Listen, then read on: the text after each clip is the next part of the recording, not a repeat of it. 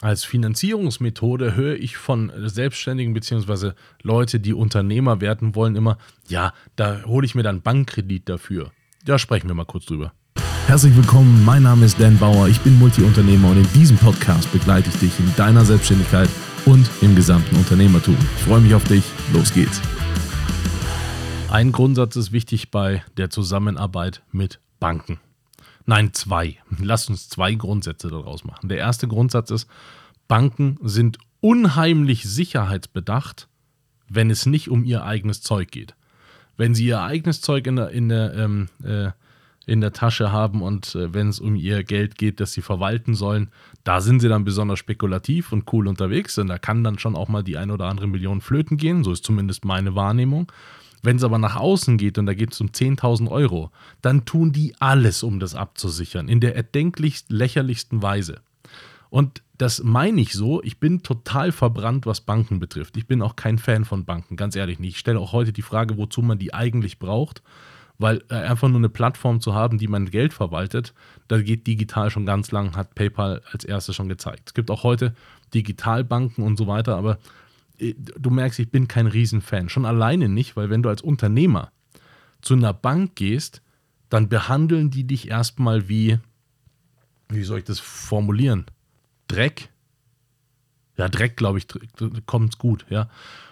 Wenn du nicht mindestens drei Jahre selbstständig bist, nicht mindestens einen Umsatz von X vorweisen kannst, nicht mindestens eine Sicherheit von Y vorweisen kannst, dann sind die alle so ein bisschen, ja, also das ist jetzt schwierig. Da müssten sie mit einer privaten Haftung äh, auch äh, entgegenkommen und so.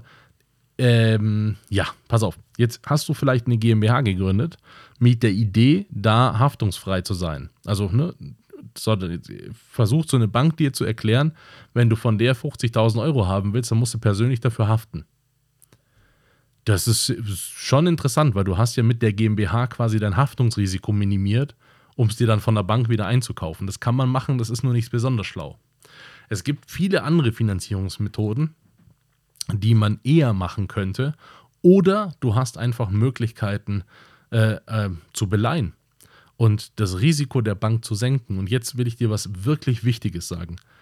Ich habe diesen Fehler gemacht, mache ihn nicht nach. Man kann Dinge bei der Bank beleihen zur Sicherheit. Wenn das aber schief geht und du weißt es einfach leider nie, dann ist dieses Geld vollständig weg, weil das Beleihen hat ja einen Sinn. Und das Problem daran ist, das ernsthafte Problem ist, du weißt es leider einfach nie. Ich habe auch gedacht, hey, das ist total geil, das ist, ne, ist richtig, funktioniert super geil hier, wir ballern wie verrückt. Das stimmte auch. Und dann kommt so eine scheiß Pandemie um die Ecke und macht dir alles kaputt, was du dir denken kannst. Damit hat natürlich keiner gerechnet. Ja, aber genau das ist das Problem.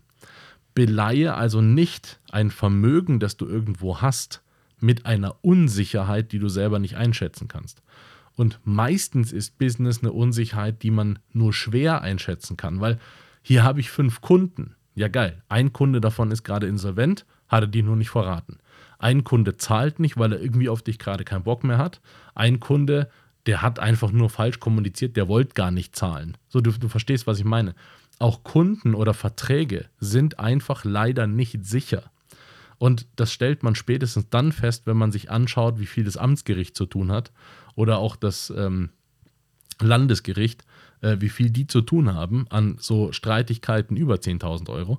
Das ist unfassbar, wie viel die zu tun haben. Und wenn jetzt alle Verträge A gelten würde äh, oder ne, äh, geschlossen würden und man hielte sich daran oder äh, beide Parteien hätten einheitlich verstanden, was sie da gerade unterschrieben haben, bräuchte man ja keinen Rechtsstreit.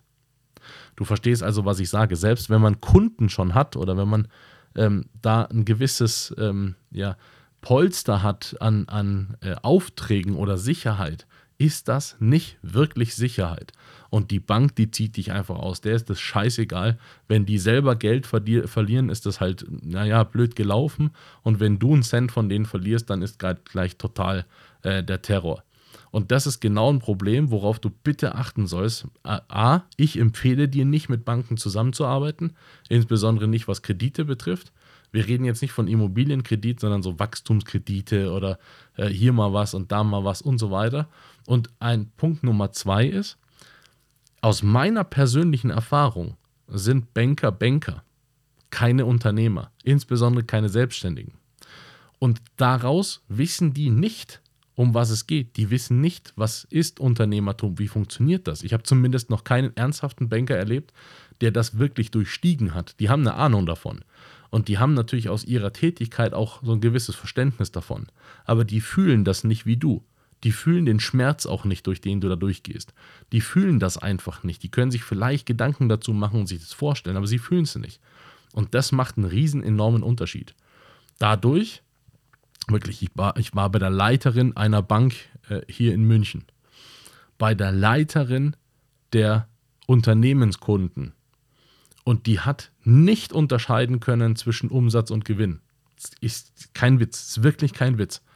Wenn du als Leiterin der Unternehmenskunden nicht in der Lage bist, das zu unterscheiden, was zum Teufel machst du als Leiterin der Unternehmenskunden? Wer hat dich in diese Position gesetzt? Auf jeden Fall eine Person, die es noch weniger weiß. Und das ist meistens das Problem. Das heißt, die versuchen dann anhand deines Businessplans oder irgendwas, wo du schon irre viel Zeit reingesteckt hast, zu bewerten, ist das jetzt valide, was du da sagst, oder ist das nicht valide? Und dann musst du daraufhin zusätzlich nochmal einen Haufen Sicherheiten mitbringen, die im Zweifel für dich aber keine Sicherheiten darstellen. Anders ist es, wenn du jetzt irgendwie Geld geschenkt bekommen hast oder geerbt hast oder sonst irgendwas und kannst das einfach bedingungslos einsetzen, um mehr Geld zu hebeln. Das ist eine andere Nummer. Dann kannst du damit auch risikofrei umgehen, weil es quasi ja dein Geld ist, das du besitzt. Aber etwas zu beleihen zum Beispiel bedeutet ja, dass du in der Lage bist, das auch zu verlieren. Nicht nur, weil es Geld ist, das du verlieren kannst, sondern auch zum Beispiel, weil es eine Immobilie ist oder irgendein Wertgegenstand, den du beleihen kannst. Dann musst du leider davon ausgehen, dass du den verlierst. Und das ist das wirklich ist ein Problem. Und deswegen bin ich gar kein Fan von ähm, Banken, sondern ich bin eher ein Fan davon, dann mit Investoren zusammenzuarbeiten äh, weil die auch selber einen anderen Blick darauf haben.